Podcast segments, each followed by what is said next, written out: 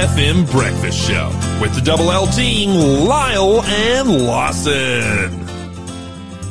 That's right, you are listening to The Breakfast Show this morning. It is a beautiful, cloudy, hazy, overcast Monday here in Newcastle. And you are joined by Lawson and... It's Mon. Good morning. So not quite Lyle and Lawson. Not quite Lyle. Lyle is, I don't know, disappeared. We've upgraded. Yeah. you say that joke every time and I love it Yeah, every yeah, time. well, because it's it's true. Uh, it's, it's like, when did I say I was joking? Wait, actually, where is Lyle right now? Where I did he go? he- I think they're having some sort of ministers' meetings. I don't know. Oh yeah, DJ okay. They're Shell is all they're all meeting together. They're all making sure that they're doing God's work, and that is amazing. Amen. That's actually Amen. awesome. Like Yeah. praise God for that. And I, th- I think it would be a good time for Lyle and for the rest of the ministers in this area to, to get together Well, it's say, been "Hey, the first time they've been able to have these meetings since COVID, so that's kind of like two Oh, years really? overdue. So they've got some stuff to work out. So yeah, Yeah, definitely. some stuff to get done. But, well, yeah. praise the Lord for So that." if you'll have me, I'll be here for most of the week. I mean, otherwise, if not, you can just do radio by yourself. Uh, I mean, like I'm not like like I'm. kind of like take it or leave it. You know? No, but hey, Monica, what are you grateful for this morning? Oh, I am so grateful for a really wonderful weekend. Uh, we celebrated Christmas in July, and I'm so excited about it. So, Merry Christmas, everyone. Is it still July? Yeah, it's still July. Merry Christmas, Yeah. Christmas in July. It was eh? so good, dude. It sounds so kind of like sacrilegious. What? Like, well, not necessarily sacrilegious, but like against tradition. And it's just like, it's just, You're just, against tradition, are you? Yeah, well, sometimes I don't know. like, I, sometimes I'm for tradition, sometimes I'm against it. You're listening to the Breakfast Show podcast on Faith FM. Positively different. You are listening to the Breakfast Show, and right now it has come time for the first question of the quiz Woohoo! of the week. The first quiz question. Yeah, the first quiz. Yeah, Yeah. That's- I said You first ready? question of the quiz. You ready? Yeah, I'm re- dude. I am So all ready? Yeah. Okay. In Bible prophecy, a beast is used to symbolically represent what? Wow. Oh, that is a good question. I could, I could, are we allowed to give them a reference so that they can find out what it means?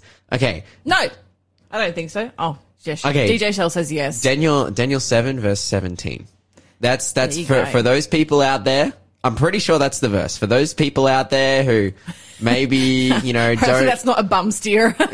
You know, yeah, maybe I'm leading them down the wrong way. I'm pretty sure it's Daniel seven seventeen. If it's not seventeen, it's Just read the whole book of Daniel. It's somewhere in that chapter, in that vicinity. Uh, but hey, I'm giving that advice to people who maybe aren't regular church Mm-hmm. attenders. If you are a regular church attender, we would advise you, hey, try and you know. Take, use your your wealth of knowledge that you've learned whilst at church, you know, engaging in the Bible and Bible study. But if you're not a regular church attender, Daniel seven seventeen. I'm pretty sure that's where it says it. 0491 064 669 is the number to call. What is if is you the prize answer. for this week? Uh, the prize is the Oh. Hope of Glory. It's actually a devotional boxed gift set. Mm-hmm. Uh, yeah, so it's um it's several books in one by the looks of it. Uh, it's written by E. G. White. It's two books in one. Yeah, it's a box set written by E. G. White um, with uh, John Bradshaw. It's a beautiful, beautiful book. Look at that. It's a beautiful uh, Uh-huh. sunrise over the mountains. The Hope of Glory devotional boxed gift set. Um, by E.G. White and John Bradshaw. Definitely Oh, want to get a hands on that. Amazing. an expensive book. That's we incredible. afford this? well, 0491 064 669. What was that question In again? Bible prophecy, a beast is used to symbolically represent what? You know what? I'm I'm just sending it. Daniel seven seventeen is absolutely the correct verse. I I know for a fact in my brain, and therefore, if you find that verse, you will find the answer. Is this like, you know, the fact that Christmas and July is sacrilege? I can't believe you accuse me of sacrilege. Well, it's not that. You're more more, you could say like traditional edge because I we- love Christmas. I used to be a hater growing up. I used Uh-huh. to think it was cool to think that Christmas was a waste of time. It was all consumerism and all that kind of stuff. but, but now I'm fully into it. In fact, do you know what? Do you want to? Do you want to hear a crazy story? What I did last week? Uh-huh. Last week I went to the doctor to find out what was wrong with me. You know, I've been sick for a month. Yeah. Yeah, I got my test results. Turns out everyone that I had adenovirus, and I just want to say thank you so much to the people who've been texting in and saying they were praying and giving me health advice. you had what? Adenovirus. What's that? No, it's kind of like a flu. I'm over it now. I've taken the antibiotics. I'm eating yogurt every day. Nice. And um, yeah, I'm feeling a lot better. But I had to get sent to get some more testing. And you know when you finish the doctor and you always feel a little bit glum. And I was walking back to my car Yeah. and I walked past a pop up Christmas shop. Uh-huh. I was so happy. You walk into a Christmas shop and you just feel happy. Anyway, I impulse purchased a seven and a half foot Christmas tree. For Christmas Yeah. in July. And just in case you've forgotten, I literally live in a bus. I literally for over a year now have lived in a camper van traveling around Australia. I don't know where, like the tree is bigger, like it's taller than my whole rig. so, yeah, anyway. I mean, you can give it to me. No, no, no. I actually, I offered to loan it to DJ Shell, uh but I think what I'm going to do is I'm going to post it down to my parents in Tasmania. Post it. yeah, yeah, yeah. And then because it, you you know you can dis- disassemble it and put it in a box. Okay. Yeah, Yeah, and but um, even the box is pretty big. Uh, w- I, I have some tricks up my sleeve. for when it Seven and a half, seven and a half foot is big. Yeah, I know. Such as like, man, you're just accepting your fate. Just like, yeah, this It's is a beautiful. this is who I am. I buy seven and a half foot Christmas trees. I don't have anywhere to put them. That's my life. I'm. My name's Monica, and you're listening to Faith FM.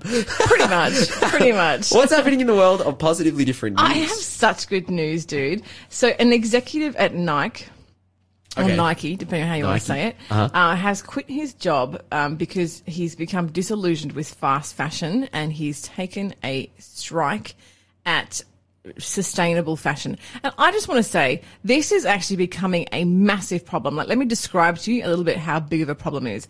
So, fast fashion is when they create like micro seasons. Like, you used to just have like the 2022 season of fashion, right? And the style. And like for a decade, nothing really changed a lot. But now, like, retailers are pushing micro fashion, uh, micro seasons at like they're as long as a week and they're trying to push the change so that people buy more, buy more, and they've created, um, you know, this this cycle where they manufacture clothing really cheaply out of poor materials like fabrics that don't biodegrade. They're just trash fabric, like polyester. It's basically plastic, and um, and people buy this cheap fashion because it's affordable to them, and then it's suddenly out of style really quickly, and so they turf it because it you know, didn't really cost much. They buy some new stuff, and women, like women in particular, our wardrobes are just bursting with clothes that we don't wear, don't wear often, can't wear often because they fall apart. And then it's actually created such a problem that women decide they want to donate this clothing, women's clothing in particular. And so they're like, oh, you know, instead of turfing it and chucking it out, let me do the right thing and donate it. But that's like all of us. And so now, honest to goodness, if you go around Australia and try and donate a bag of women's clothes to an op shop, you will be hard pressed to find any op shop who accepts women's clothing as donation because they are up to the brim with donate women's clothing. Like they just have too much of it. Like there's so much of it now they just can't sell it fast enough. They don't have the storage space, and Mm. so now like you can't even get rid of your clothing. So we- we're just buying too much. But they're still taking men's clothing. Yeah, very much so. Men still have the um the the sort of mentality that they buy something they're going to wear it till it falls off them. okay, yeah. yeah, yeah. But uh, men's is also on the rise with that problem, but not as big as an issue with women's clothing. I did a um, I worked last week in an op shop. I just volunteered for a little while, and uh, a lady came in and donated some stuff, and she told me she'd had the bag in her car for six months, and every time she drove past an op shop, she pulled over and asked them if they would take it, and she got knocked back every single time.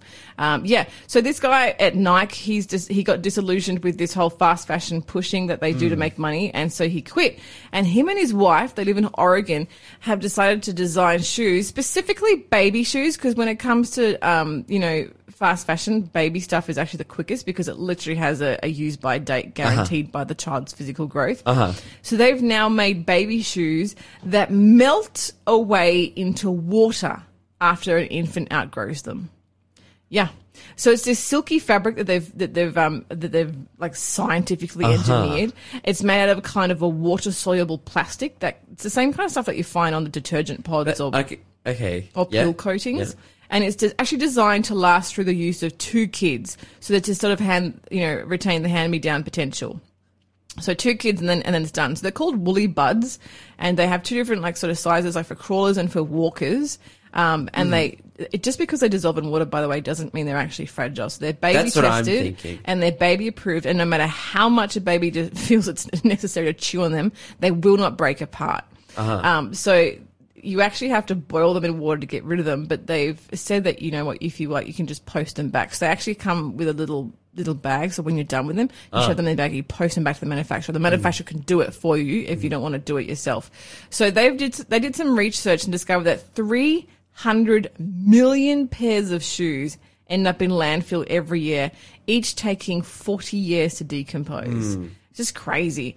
Um, so yes, they decided they didn't want to. They didn't want to contribute to unnecessary landfill waste, and uh, yeah, left his job and and they took a year to develop this fabric um, to make sure it was durable enough, but also can literally break down and degrade in the right conditions.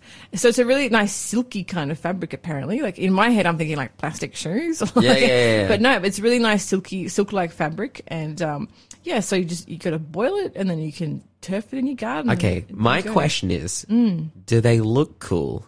Here's a picture of them. I think they Because- are cute to boot. Look at that little little baby Okay. They kind of look like They're like um very minimalist. yeah they they look like what's that shoe that I'm thinking of Uh, um, that one. Toms. They look like Toms Okay. for kids. What do you reckon, DJ Shell? You've just had your second grandchild. They're pretty cute, right? Yeah. I, I think I'm thinking about this story because I'm surrounded by babies at the Can you dunk in them? You know, this guy came from Nike.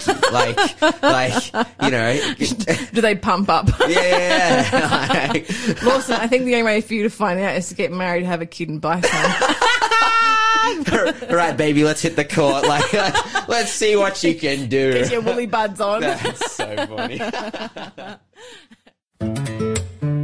You're listening to the Breakfast Show podcast on Faith FM. Positively different.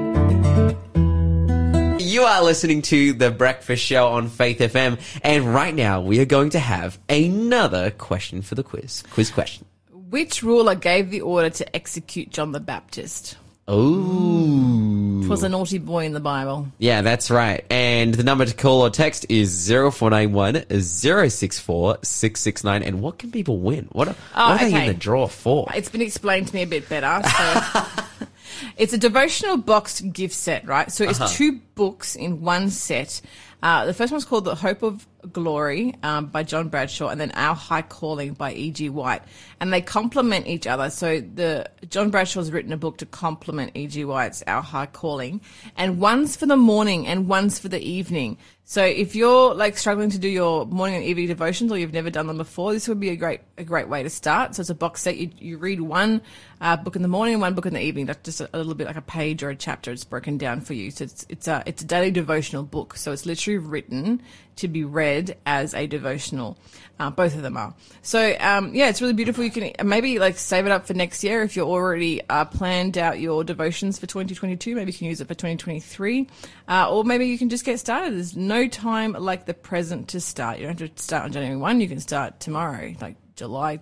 Whatever it is, twenty something, perfect time to start your devotions. So yeah, uh, give us a shot at the quiz and uh, give us a give us a call, give us an answer, correct answer, and you could be in the draw to win that on Friday when we do the big prize draw. What was that question again? Which ruler gave the order to execute John the Baptist? Hmm. 0491 064 669. The more quizzes you get correct, the more chances. The more entries, the more entries you get in. All right, let's talk about. Okay, I'm going to start by talking about. Well, this was probably one of the most horrific stories of last year Oh, uh, that um, is now kind of being followed up on, is, is currently in the news. Um, but this was the story about the Canadian Indigenous bodies that were found. Did you hear about this? no. So essentially, the story goes like this: Last year, all of a sudden, um, near some Catholic schools in Canada, um, there was initial an initial finding of 215 unmarked graves, like just bodies in the ground, of Indigenous children What? like First Nations people Yeah. in, in Canada. Yeah. That was followed a month later by the finding of 600 bodies next to a different Catholic school in unmarked graves what? Of indigenous children, bodies of indig- indigenous children.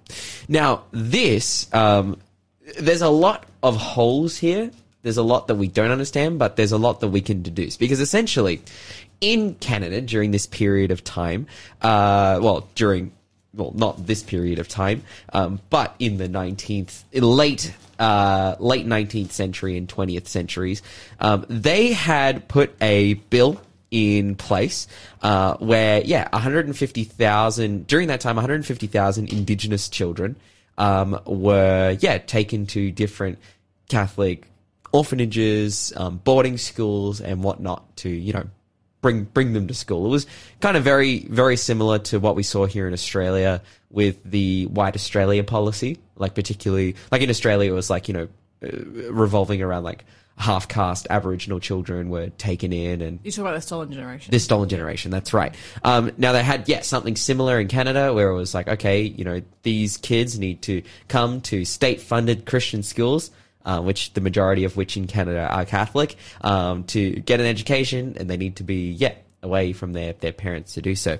As a result, there were plenty of reports of abuse, but you know, given the time and the situation, they went unnoticed or unchecked. Uh, but then, yeah, all of this came out in 2021. All of these mass graves for these Indigenous children. but reports of abuse versus murder is a huge step. That's huge right. leap. Now, there isn't necessarily an explanation for this. You know, they're trying. It's pretty. they're- These are pretty cold cases. Uh, the, the children that they find, are, you know, relatively decomposed. Like this is this is um, situations that, uh, yeah, occurred long ago, and Man, so six hundred children. That's well, in total, like 800, 850. Uh, now, at the time, the question was, it's like, okay, these are all, like, obviously it's not children killing children. This is adults killing children. Mm-hmm. And this is happening at Catholic schools. Yeah. And so what's the explanation? Is this some type of ethnic cleansing? Is it like what what's the deal? What's going on here? Um, a lot of those questions are still left unanswered. But at the time in which this happened, there was no official statement or apology from the Catholic Church. I think at the time they were trying to understand what was taking place and, and see what was going on. Because the, the, the easy deduction to make if you have like beside a school 600 bodies in some way these catholic schools had to be complicit Yeah. in what was taking place.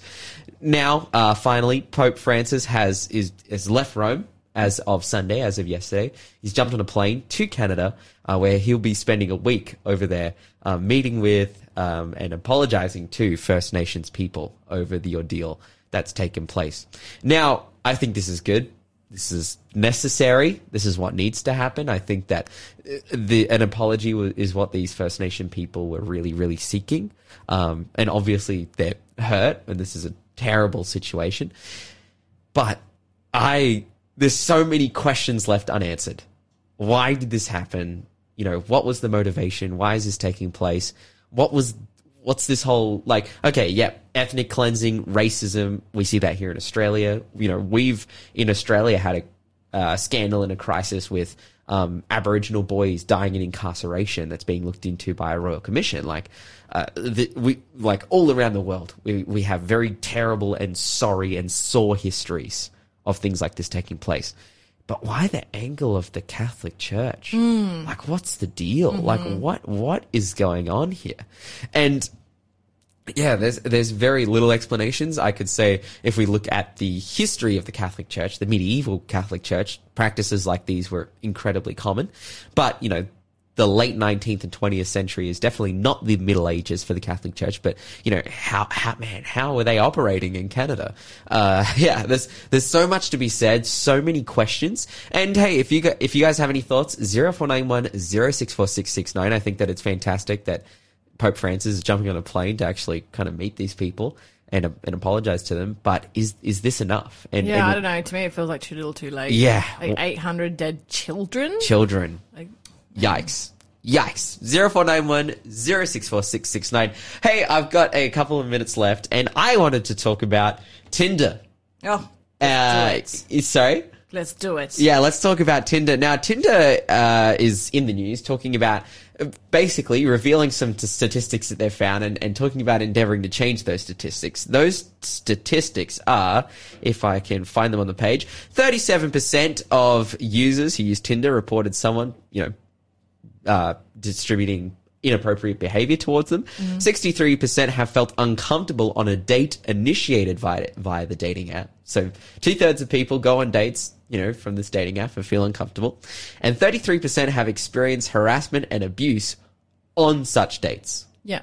So what Tinder is now endeavoring to do is they're like, okay, we're going to put up like within the app, we're going to put like you know little signs that if someone's going to write abusive messages or you know whatever it is, we're going to say, hey, do you really want to send that to the person? They have some AI to detect it. But I'm reading, and this is to combat these statistics. But I'm reading these statistics, and it's like 33% have ex- experienced harassment or abuse on such dates. So we're getting past the point where they're using the app. They're going on dates, and who's going to go on a date with someone who abuses them on the app? Like, Right. no one. No, so people are sweet talking them on the app. They're going on the date and then being abused. Yeah, I feel like Tinder's AI might be filtering what you actually need to know.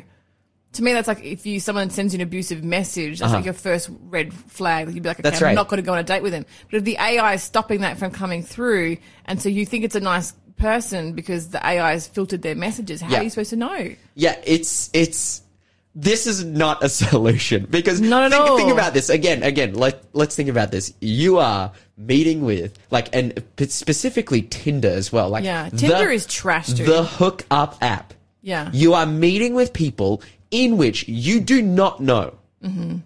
randomly. How how does Tinder not attract predators? Like Yeah. this is this is my question. Like how is it even possible for predators not to be on Tinder? Mm-hmm. And and the statistics show that. And making sure that you say nice things on the app is It's, it's yeah. that's like No, I, I can actually attest to this. I had Tinder. Like I thought it was like another Instagram, so I Uh-huh. downloaded it not knowing what it was, and literally like within the 20, first twenty four hours, I deleted it because I had so many disgusting messages sent Yeah. to me from men, and I was like, "What is this app?" And then I actually googled what Tinder was, and then deleted. But then it's like, hey, there's bad people in the world. You know, Right. bad people online. You know, you can get that But on this Facebook. gives them access to you. But then this is they're seeing each other in person, and and all I have to say to this is, if you're looking for love, turn to the Lord. like, don't go to Tinder. go to God. Like, let Him work in your life. You're listening to the Breakfast Show podcast on Faith FM. Positively different. And we're going to have our third question for the quiz. Which Caesar issued the decree that brought Joseph and Mary to Bethlehem? Oh, Bit of a oh. harder one, I reckon. which which political leader? Yeah, which The Caesar, not the salad. The guy. or the dressing, or Don't the dressing either. Don't say chicken. You'll be incorrect. Zero four nine one zero six four six six nine. Which Caesar issued the decree that brought Joseph and Mary to Bethlehem? Amazing. Well, hey, well, we're just kind of talking about food then, but now we'll be definitely talking about food and all things health because on the phone we have Dr. Justin Jackson with us. Justin, are you there? I am absolutely. Good morning. It's great to be with you. Uh, We are so glad to have you here to continue our series on gems for life from the creation week. That's what we've been looking at. That's what we've been trying to understand. How can we see from the creation week things that we can um, practice today? And what are the best prescriptions for health from the first two chapters of Genesis? And that is so true. This series is about really rediscovering our origins and design and what an amazing impact this has on our health as we go back to Genesis. Now, when we talk about origins, a lot of people want to take us back to maybe a paleo diet that's full of meat and protein, maybe re- reflecting on some evolutionary history and caveman and whatnot. Um, but God designed, uh, according to the Bible, God designed our diet originally to be like plant based. No, that's, that's absolutely true. So in Genesis 2, and we've looked at this in one of our segments previously, um, that God tells us, look, I've given you every seed bearing plant throughout the earth and all the fruit trees for your food. So, so that was our true origin. Oh, okay. So essentially, then, like a lot of people, they then you know as- ascribe that to cavemen and oh, like cavemen were eating paleo diets. But what we see is that yeah, it was originally like like like plant based. This very much predates cavemen. At that time, I think they were like garden men. You could call them living in the Garden of Eden. um, but yeah, originally it was plant based. That, that's absolutely true. But it is very interesting, though, that we can learn a lot from the diet of cavemen and hunter gatherers, um, even though the original diet was there, as you said, in the garden.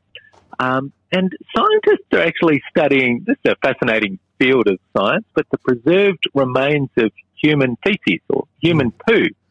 And Oh. what this is telling us is that our ancestors ate a huge amount of fiber in their diet, more than 100 grams a day. And fiber comes from plants. Yeah, sure. Like if, they, if they've got a hundred, you won't get that from a pig or a cow. Um, but if they've got a hundred grams per day, like is that like comparable to you know how much we eat today? Oh, what we eat today is only a tiny fraction of that amount.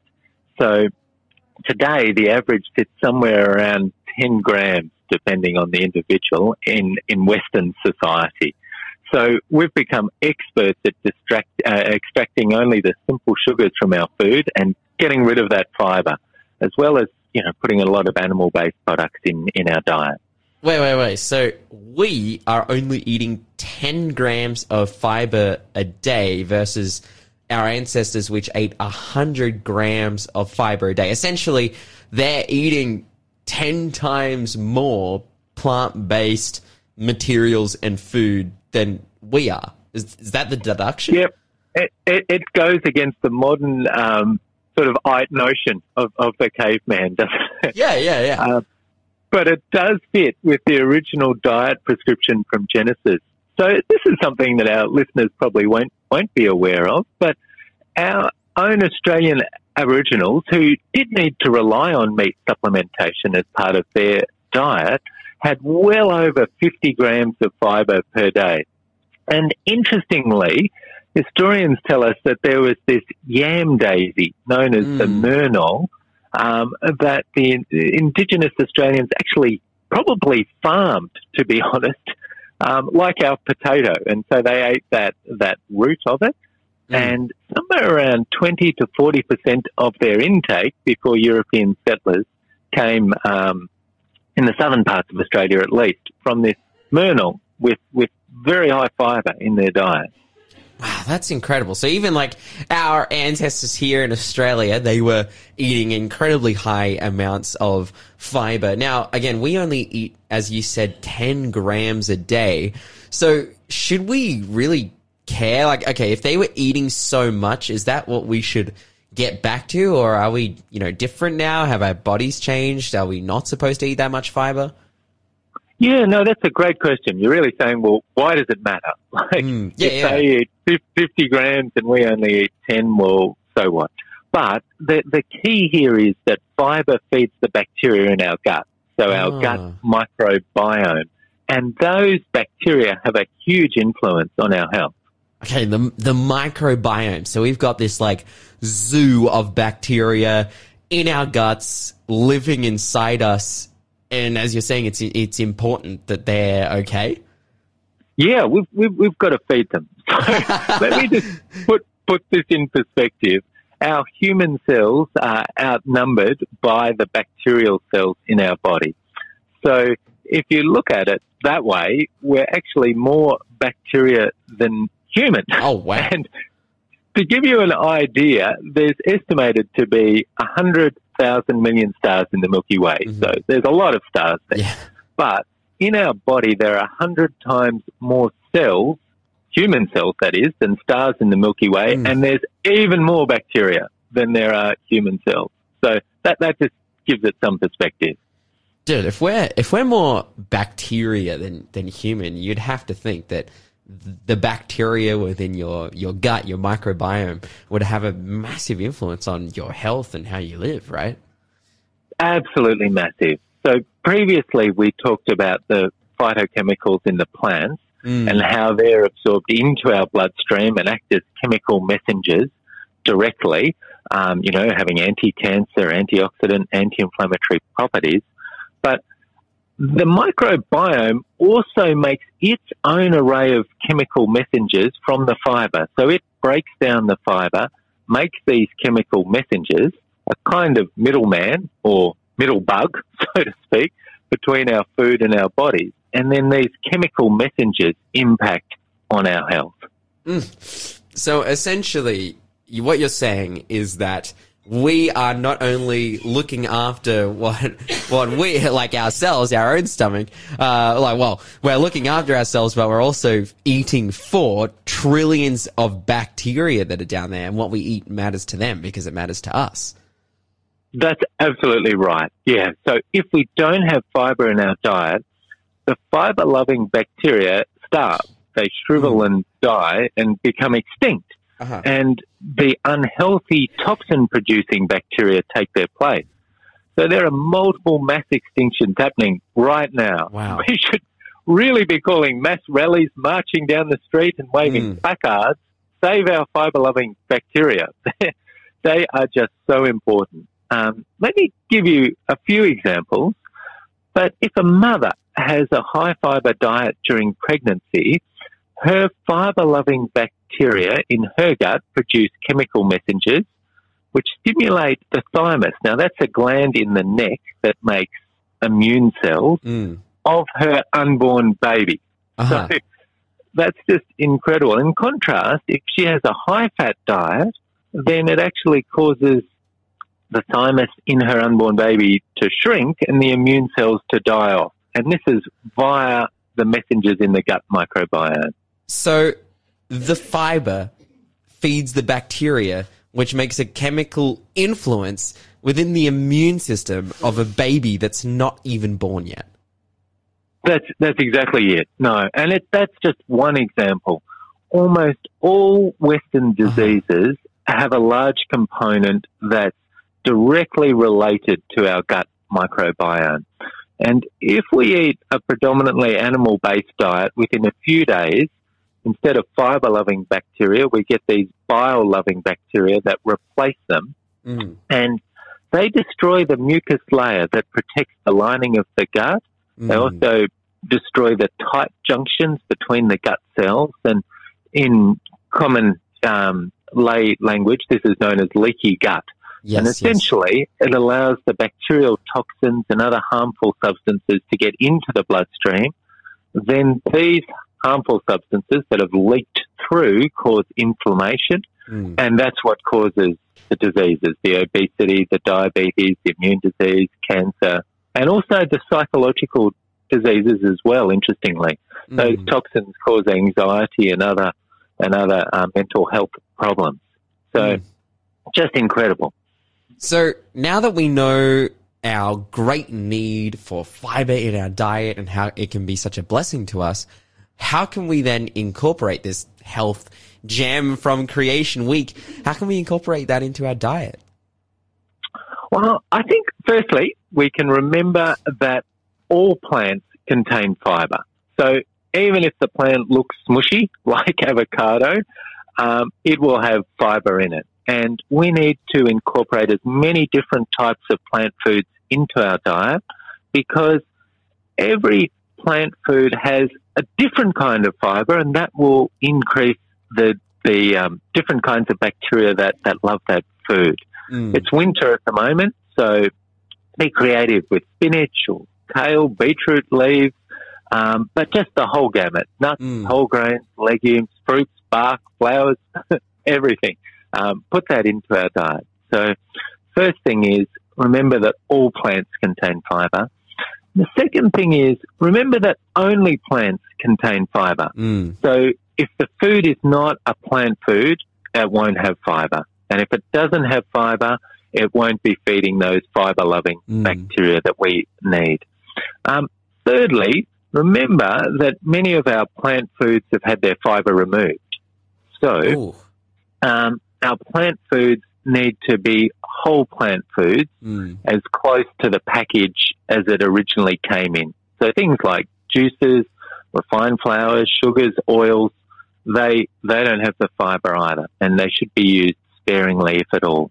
Mm. And finally, um, and this is really interesting to me, if you can grow or surf some locally grown food, then absolutely do it because the bacteria that we need to break down that food actually come on that food packaged, ready to come into our stomach and be part of that process that I've talked about. So Mm. it's just, just, just incredible that there not only is the fiber, but the bacteria that are going to use that fiber on that food that you've just, you know, that apple that you've just picked from the tree or the spinach that you've just picked from your garden. That that's amazing. So It is. It is, yes. so essentially the the message that we're left with is all plant foods contain fiber. Only plant foods contain fiber. Whole plant foods have the complete package. So we're we're in need to go and to eat things, as he said, as close to the packet as possible, if if even possible. Just go and buy, fresh food, oh, or grow it yourself. And then and then what happens is that our microbes in our our gut microbe doesn't die, and then we live our best lives. Is that is that is that it? That's it. And it just reminds us that the complete package um, comes from that from that picture that we have in, in Genesis one and two there, where we were in a garden, we were eating that that whole plant based food directly from the tree with the bacteria and um, yeah, the vast array of different bacteria in our gut, all working in synchrony to produce chemical messengers um, to give us optimal health. Awesome stuff. Dr. Justin Jackson, thank you so much for joining us this morning on The Breakfast Show, bringing us an incredible message on how we can live better and how we can eat better. Thanks for being a part of the Faith FM family. Join our community on Facebook or get in touch at 1 800 Faith FM.